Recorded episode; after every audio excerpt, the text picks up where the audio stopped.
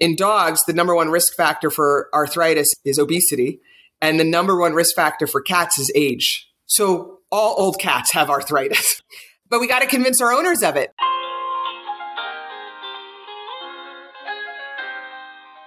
Old cats do not get the medical attention they deserve.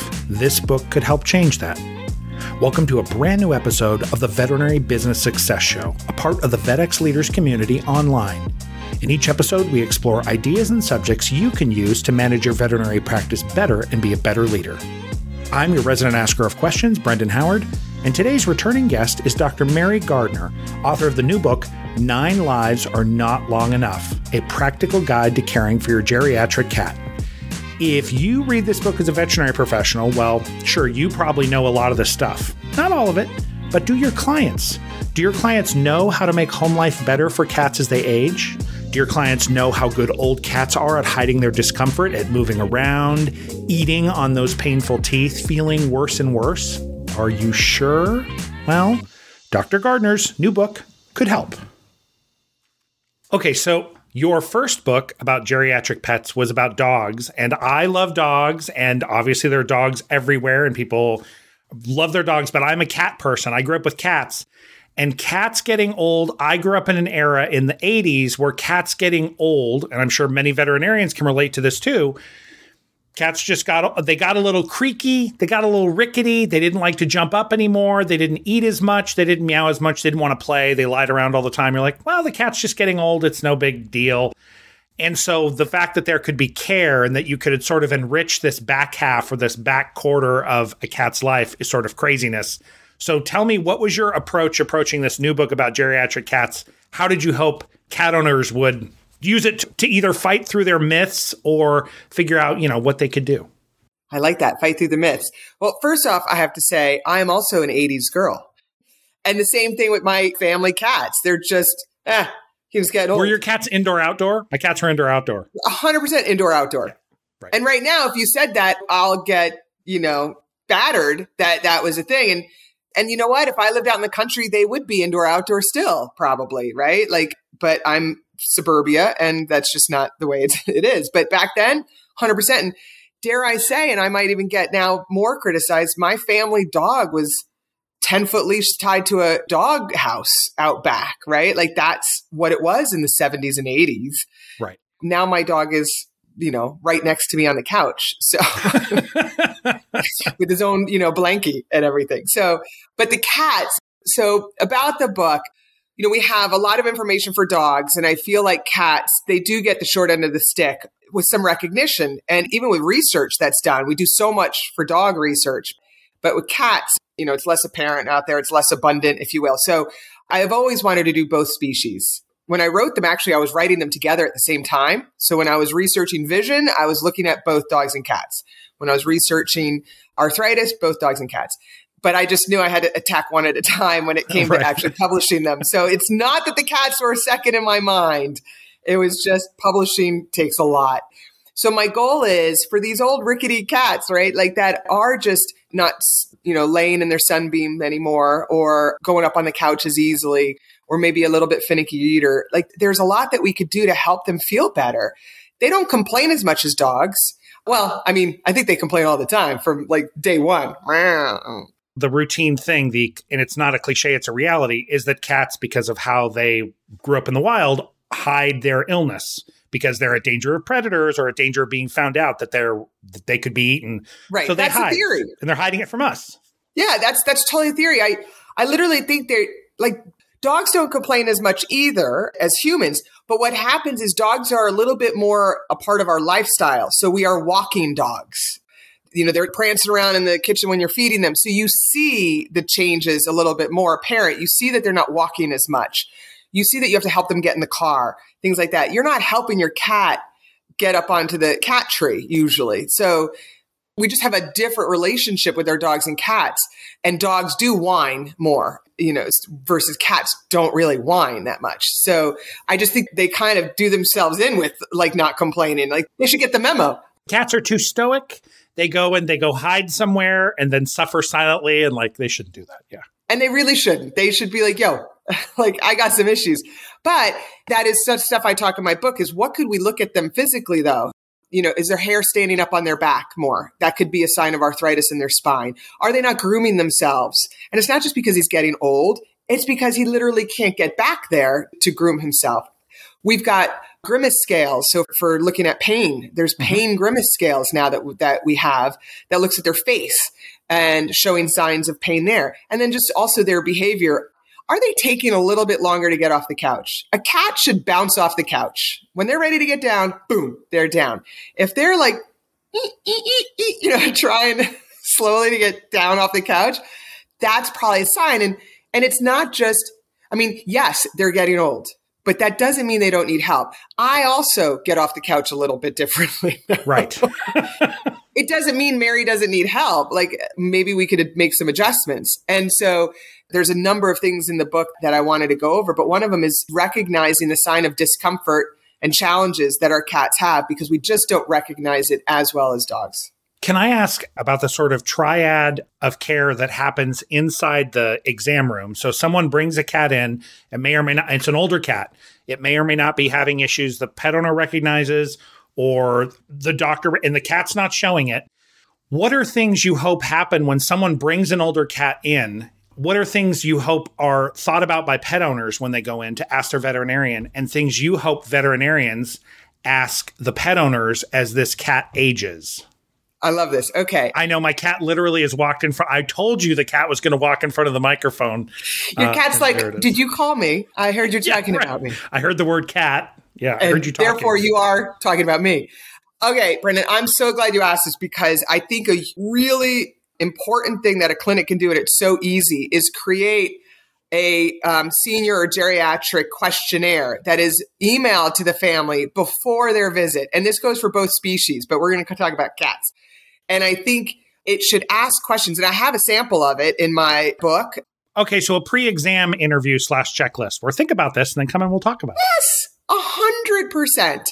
Like we ourselves should have that from our doctors, and some good doctors do send it. But it then gives the family a week or a few days to like watch their pet and see some things that you might be asking. And it may be as simple as, okay, they're not covering their litter we always focus on them not going in their litter box. Sorry, they're not covering right. their litter. They're not covering their poop or pee with the yes, with the litter, right, right. right? We always know, okay, are they going in their litter box? Yes. But are they covering their poop or pee? That's different. And we should ask that because then the family might stick their head in the box and say, like, oh, actually, no, there's a pile of poop with no litter over it. Right. right. So, so I think a pre exam questionnaire is massive. And I, I saw Eric Garcia did a, a lecture where he said that I think it was it was great percentages, like 60% more effective, efficient appointments, greater, you know, ACT, like all these great things if you do a pre-evaluation questionnaire. So okay. Kick that out to any cat that's at least double digits. I would say eight years actually is when, if they're eight years or older, send out a, a pre-exam questionnaire. I mean, every cat should get it regardless, but this is then focused on seniors. Because I, I know what happens. It happens at the doctor and it happens with pet owners in the exam room where you come in and maybe you have one thing in your mind or you don't have anything in particular. And so the doctor always asks you a few questions about stuff, but then do you have any questions? And you're like, I didn't think of anything because I didn't sort of think of my cat holistically about everything my cat does over the course of a standard month or year. It's hard to process that. I hadn't thought it through. No, I myself, I have a little notepad that I keep track of all the things I want to ask my doctor the next time I see him. right? Like, and I just keep track of it, but nobody ever does that. I'm just a little crazy OCD, but I like to do that. So you forget, and also the doctor may talk to you about something and then you get distracted. So you forget about the one thing that you wanted to talk about, or you don't think it's significant. You know what? One thing so many people just chalk up to old age and is cognitive dysfunction whether that's feline or canine, cognitive dysfunction. They're they're howling a little bit more at night, or they're like whatever, they're staring off in the distance more. They may not recognize you as well. These are such subtle signs, and it is vital we treat them sooner than later because the earlier we start treatment, and uh, you know, I know this isn't about medicine, but the better they'll be, and the longer they'll live, and the longer they'll have a better life. So you have to ask these things that, that families may not think is an issue and they're like, oh, he's just getting older. It's no big deal. But they're like, oh, I never thought about that when he's just, you know, they're standing at the door, but they're actually on the wrong side of the door, like the hinged side of the door because they want to yeah. go out. Like they're standing at the wrong side, you may not realize that that's actually a problem. They should know what side is the right side that opens. Right. And when they're on the wrong side, so you should be asking all these questions. And if it all comes back no, that's great. The other thing is osteoarthritis. So an OA checklist, which is a little bit separate from behavior, but similar too. So, you know, are they on their scratching post? Are they able to get up to their sunny spot? Things like that. Because in dogs, the number one risk factor for arthritis is obesity. And the number one risk factor for cats is age. So all old cats have arthritis, basically. but we got to convince our owners of it because they may not see that, you know, oh, he's just getting old. He doesn't care to play with his scratching post anymore. No, that hurts. That's why he's not scratching. How often, so in, in your experiences, when you're talking to people about older cats, or you hear other vets come to you and say the experiences they've had in the exam room talking about older cats, I think people will complain, well, the pet owners come in sometimes and it's just the dog gets all the attention, the dog gets all the money, and the people are just kind of more nonchalant about the cat. As you said, the cat doesn't need to go to the park, the cat doesn't need to go on hikes, the cat doesn't need to jump around in the yard with the kids. The cat's just inside. You play with it if you feel like it, you don't. It sleeps, it eats, it walks around, it meows, and it does that when it's 1 and it does that when it's 12. It kind of does the same things do I need to adjust the cost? Like you mentioned osteoarthritis, the cost of supplements, the cost of treatments. Like the cat seems fine. It walks around. It can't get up on the couch anymore or whatever, but is that such a big deal? So I'm wondering about money and the attitude toward the cat, how much that impacts. Okay. Yes. And oh, Dr. Brendan, you want me to now pill my cat? the cat's fine. And now you want me to shove something down its throat, but that I don't yeah. even think it needs? Like, you're crazy. So yeah, there is absolutely a, a, discord between what dogs get and what cats get. And you know, as you were saying this, I also was thinking that information, that questionnaire should not go out pre-appointment. That should be going out all the time. So if they're not making an appointment, they're never going to get this questionnaire, right? So actually, this should go out in a newsletter in what a, a, separate thing. Bing, their birthday hits at eight, you know, eight years old or nine years old, whatever you you send them. Hey, you know, Fluffy's just turned eight. That's great. Here's a little questionnaire to, to have them thinking about it. Because if they're not making the appointments, they're not going to get this questionnaire. And so I think we need to proactively go after them and not just say, hey, Rusty's now eight, so we need to do blood work and x rays. Because they're going to say, you want me to spend 400 bucks on this cat that's not really giving me a problem? But if you highlight the problems and say, hey, these are the things you should be looking out for, and when he comes in, we will be doing some blood work and x-rays to, you know, figure out what the problem is.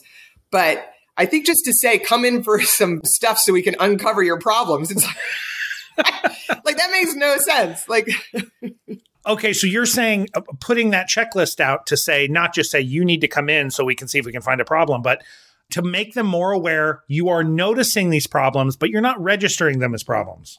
Yet they're not registering, or they're just saying he's old.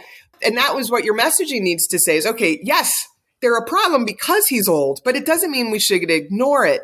And whether it is medications to give or it's simply talking about what ramps to use to, you know, by the side of your couch, what sticky stuff to use on the floor so that way they have better footing. It's, you know, it's not always about the medications. It's also about just changing your environment to make them easier to get up or down or maybe different, you know, grooming products to use and things like that. I don't know if and one of the things that I've seen over the years is that not all veterinary practices know what products to recommend. Okay.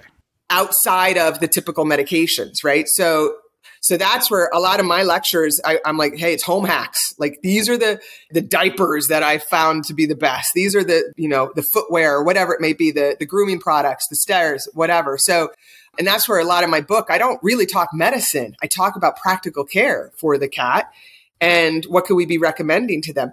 And I think even having that on somebody's website, I love the fact that clinics don't just say, you know, blood work and x-rays, but say, hey, if your cat is having mobility issues, these are some products or ideas that we recommend. And even if you don't, you know, link to a product, you can have pictures.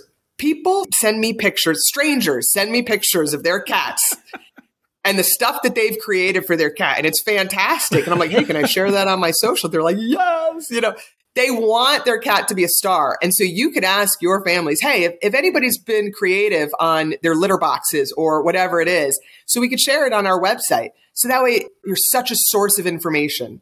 Like a website should be a source of information because families are searching and they're looking for stuff at, at midnight. And if they're Googling and finding another, you know, source of information, shame on you.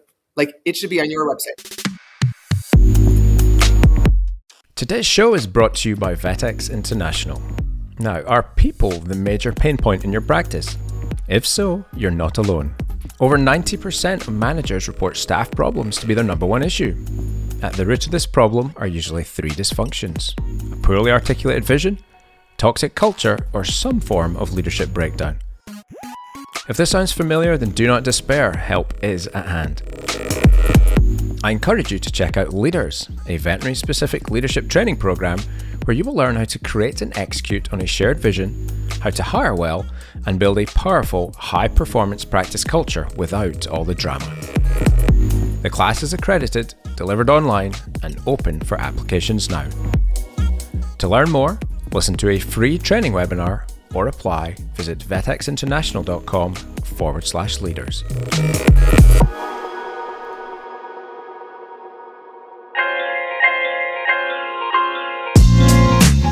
Okay, welcome back to the show. I hope you enjoyed part one. Let's get into some more meaty content to help you grow your practice in part two.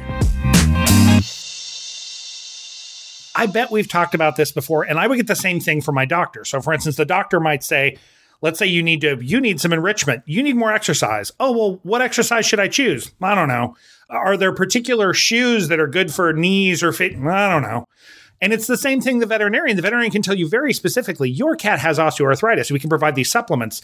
Your cat may have hurt, really hurt a joint. It's going to need this surgery. Well, is there anything I should, is there a product, like you said, is there one ramp better than another? I don't know. I mean, so, know. but so is there a balance if the doctor and i think that's happening because sometimes the doctors don't want to wade into the question because there's too many products out there and honestly they don't have any research to say which is better than the other. So they feel more comfortable not recommending, or they feel like I'm not in the business of that. This is an ongoing thing since the entire time I've been in the veterinary profession. There's an ongoing argument about whether a hospital should provide more services than just what a human hospital does and more recommendations than a human hospital does. So it's a perpetual argument. So today, which do you think is the harder part? Doctors not wanting to recommend products or doctors like, I don't have the information, so I can't in good conscience recommend anything? Right. I think it's twofold. And I think a lot of doctors don't want to recommend stuff if they don't have research. Everybody's like, validated, you know, quality of life scores. And I'm like, right. okay, quality of life is so subjective. How are, you know, like you can't do double blind peer reviewed quality of life. That's difficult. Okay. Right. It's difficult. So I actually recommend so many products. And one thing that I make sure I do is I get no kickbacks. I'm adamant about this. And some of these products have offered me kickbacks. And I'm like, nope, because I don't want to look like I'm trying to push a certain product. And I may not have tried certain things because I may not have had a three legged dog. So I don't know what best harness to use. But somebody told me about it. And so I'm going to say, hey, somebody said this product's great for an amputee dog, right? Like, so I feel comfortable at least recommending things. And even for my own dog who had mobility issues, uh, like I bought eight different footwear for her because I had to keep trying them. Right. Because her issue, she needed X product, where another dog met this eh, B product would have been fine, right? So, so I do think veterinarians we are not taught about what products in vet school. So, I think they don't know, and so they want like double blinded, you know, studies on stuff and like whatever. And then it, it is like, do we sell products? And and I go to many clinics and I see that they sell stuff. They sell food and supplements, but some of them sell like books and cards and this and that. And okay, fine. But honestly, if you were to sell some management products, I think that would go a long way. And they just don't know what they don't know. Or if you don't want to have the inventory, because that's tough too, is carrying inventory. I mean, you could carry my book. That's no. it's from a veterinarian. It's, I mean, why not? No, but it have the resources available on your website or a document you could email with hyperlinks to pages and things like that. So that way it gives them ideas. And in my book, I truly do have a ton of resources on each chapter. So if you've got a cat with vision issues, here's some products, here's some night lights that I recommend, whatever, right? So enrichment toys, cognitive dysfunction is massive in cats too. So here's some enrichment toys to recommend. And it's okay to have that on your website. You know, you just want to make sure that they're that they're proper link hyperlinks and they're not dead links and things like that. And we don't want to get geeky here on on websites, but why not have that? Because I think if I went to my doctor, and I actually went to my doctor this morning, and if he says, Hey, Mary, you know, you should start taking melatonin, what melatonin do you recommend I take? Correct. oh, or, or you just say, Hey, pet owner, you should, you know, you could use peanut butter for this. Well, make sure it doesn't have, you know, the ingredients that could cause issues.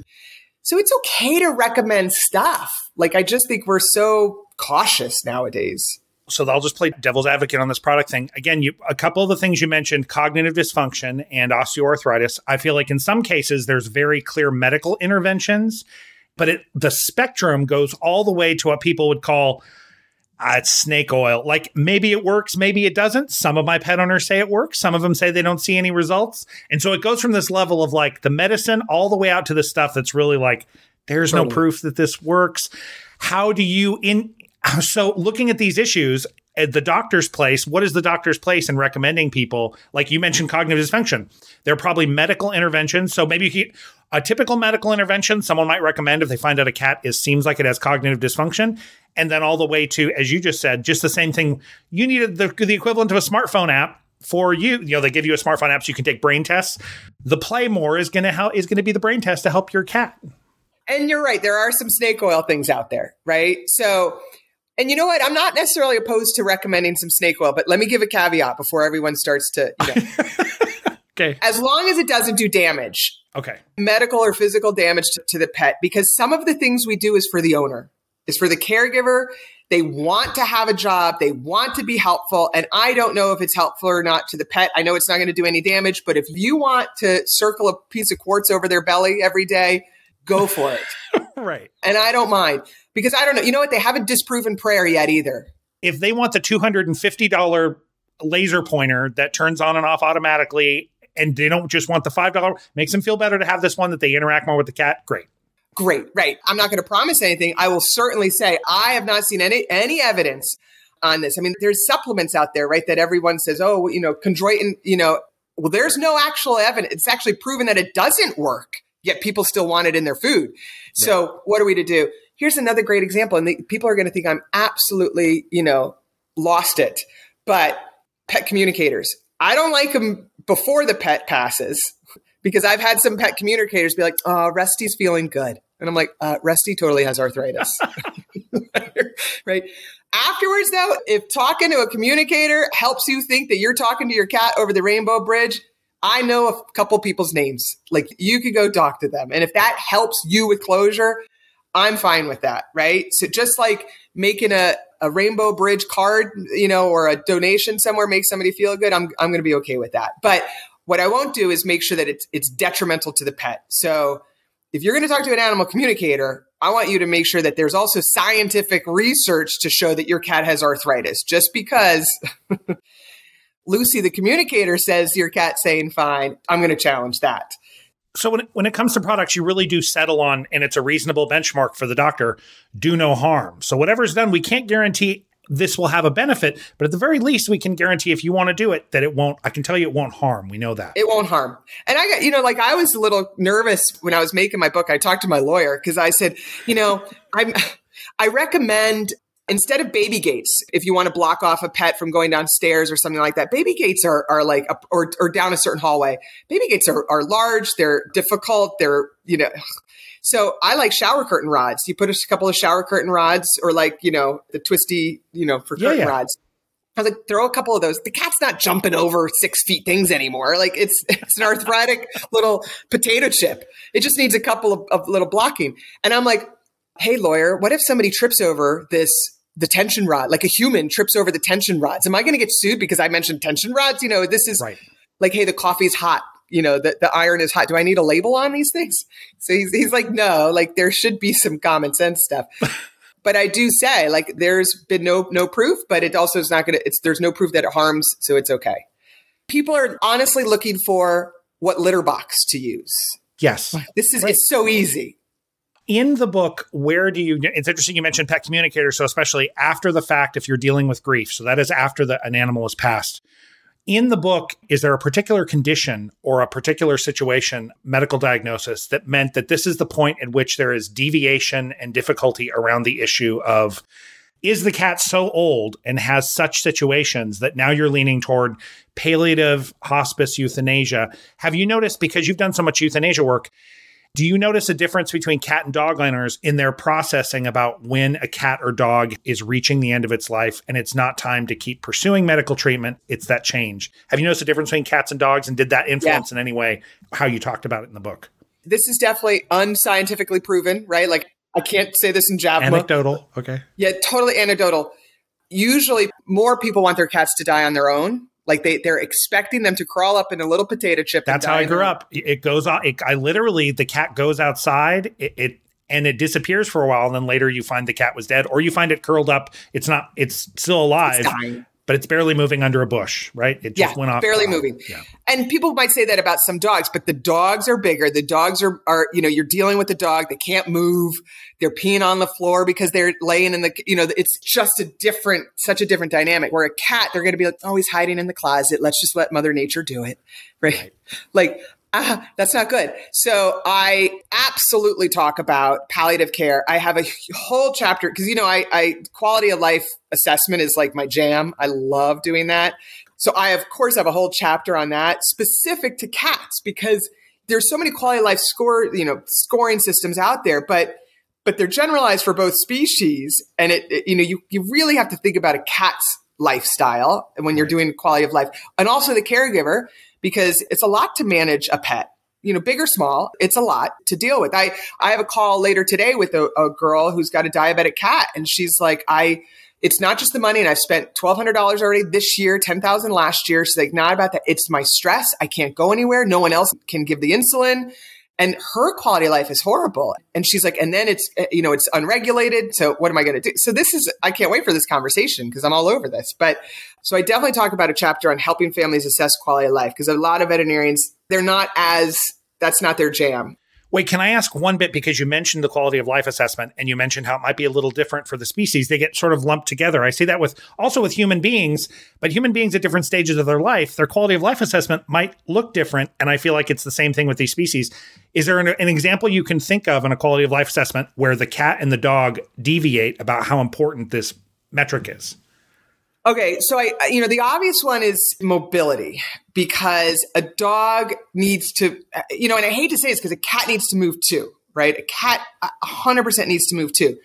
Let me just try to think. So, you know, I, I changed the wording a lot in the line items also incontinence is is different in dogs than it is in cats. Like it's, I mean, although no one wants a cat peeing somewhere, and that is right. that's just horrific. but I, have lived that. I know what you mean. Yeah, right. The size is different, right? So that's a great question. And I'm trying to think of all the categories that I have that I'm talking about, like appetite and things like that, where it's just the way that I ask the questions are a bit different. And it's the lifestyle. So they're they're literally doing different things. Their enjoyment, what a cat enjoys doing is very different. And and you know, laying on the couch next to you may be the joy of their life. Butting the, his head on your microphone is the joy of your cat's life, right? Apparently. And when they stop doing that, that's a problem, right? When my dog stopped caring about the Goodyear blimp that flew over my house to protect his yard. Like that was a really big that was a really big deal to him. But my cat, she didn't care about that. And so it's it's actually so individualized, not just species, but pet. And caregiving is is a big struggle for everybody, like I said. It might be slightly physically easier with a cat. Time wise though, it's still a lot. It's it's emotional, it's still a lot.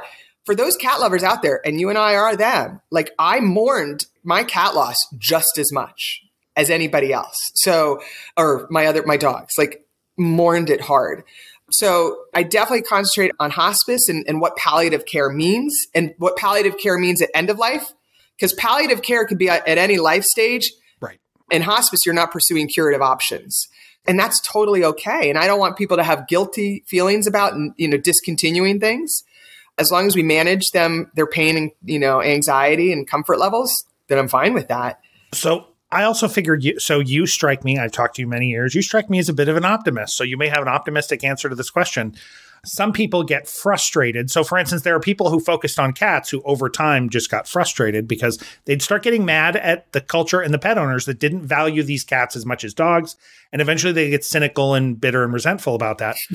How do you see people shifting attitude toward cats? And do you see it as 100% positive? I see people spending more money on cats and they're more attentive to their cats, and the cats are now just as important as dogs. Or are you still also a little cagey about like i just don't see cats. They just how come they don't rise to the level of the dog in the importance many people invest in in it? First off i would agree with you that i am the optimist. I okay. am glass is full when there's only two drops in it. Like i'm like yep i've got enough for me so i am definitely an optimist do i see a shift it's a tiny one still though okay even Brendan, just in book sales, my my dog book sales are better than my cat book sales. If you just want to look at that, right? My right. cat journal doesn't do as well. My dog journal. It's so I'm not saying that cat owners don't love their pets as much. I just I still don't think they've been been marketed to, been messaged to enough yet. You know, I think there's more cat owners out there. There's more cats, I think, out there. Like it always fluctuates. I don't know now with the pandemic, like who's who's got the title. right. I don't know. But Most certainly very close. Yeah. So why is there such a disparity of them coming in? I really I look around at marketing and we market so much for adult animals. You go to the next conference and show me a, a crusty old cat as a model, and I'll, I'll pay you ten bucks because there's I'll pay you a hundred bucks because I don't see it. Right. And it's and then what we don't do is we, we don't always focus on just the general ailments that, that happen when a cat's old. We may just focus on thyroid and diabetes. Like that's it, right? And right. There's so much more. So I just don't think they I don't think we're doing a good job marketing to it because I think the care is the same. I will get emails from cat owners that some people will be like, my gosh, like it's like today, I have to talk to this diabetic cat owner and tomorrow a laryngeal paralysis dog owner. Like they, and they will do, the world is my cat. And so they love them, just like horse owners. They love their horses. They will go into massive grief over their animals. But I just don't think we've done, I think we have an opportunity. There I am, I'm being optimistic. I think we have mm-hmm. an opportunity to do better marketing and help them out so uh, the marketing i think that's something that to do more and more because i think the knowledge i think always the the impression for medical professionals is i know this stuff. I told you this stuff and yet you don't seem to value the shift enough. You don't want to take the time or you don't want to spend the money or you just don't value it as much. And so then it becomes like well i told you the thing so now i'm done. So i am also hopeful and optimistic about put money and time behind marketing how important this stuff is and sell people on it as opposed to just saying you know your cat has arthritis. And be like oh, okay Right. But then sell them on it. I don't sell them on it. And, you know, thank God there's new products out there like Solensia, which is the once a month injectable. So we, yeah. it's an easy thing to say, let's just see how he does. And like the feedback has been amazing. I also think it's vital that we find out what's most important to an owner versus just what we see as doctors for the, the pain, let's say. So we might see a cat like really arthritic and painful and stuff like that. But if we don't ask the owner, what is the biggest challenge that you're facing? Because it may be at two o'clock in the evening that that cat is, you know, because he's got cognitive and we don't see that. They look like totally fine. And we don't address that, that cat's going to get euthanized because of cognitive dysfunction, not because of arthritis. So I think we can have a really good conversation with owners when we say, what is the biggest challenge with you as a caregiver? Like, when have you ever been asked that at a vet clinic? What's the biggest challenge as a caregiver? We always yeah. say, what's going on with your dog? But what's going on with you, man? Right? Like, are you able to stand there and hold your pet up while they're eating? No, that's hard for me. I physically can't do that. And then I feel guilty because I can't hold my cat up in front of the food bowl. I always say this in front of all my talks. Number one rule, no judgment. Because what I would do for my cats was very different what some other owners would do in both directions, right? Like some people say I go a little too much for my animals. See more about all these geriatric pet books and at home journals for clients at drmarygardner.com. That wraps up today's episode of the Veterinary Business Success Show. Did you love it? Leave a review, tell your friends in VetMed about us, and remember, this is just the tip of the iceberg when it comes to solving your leadership headaches in our VetX Leaders community. Learn more at drdavenickel.com. And until next time, just want you to know I appreciate you.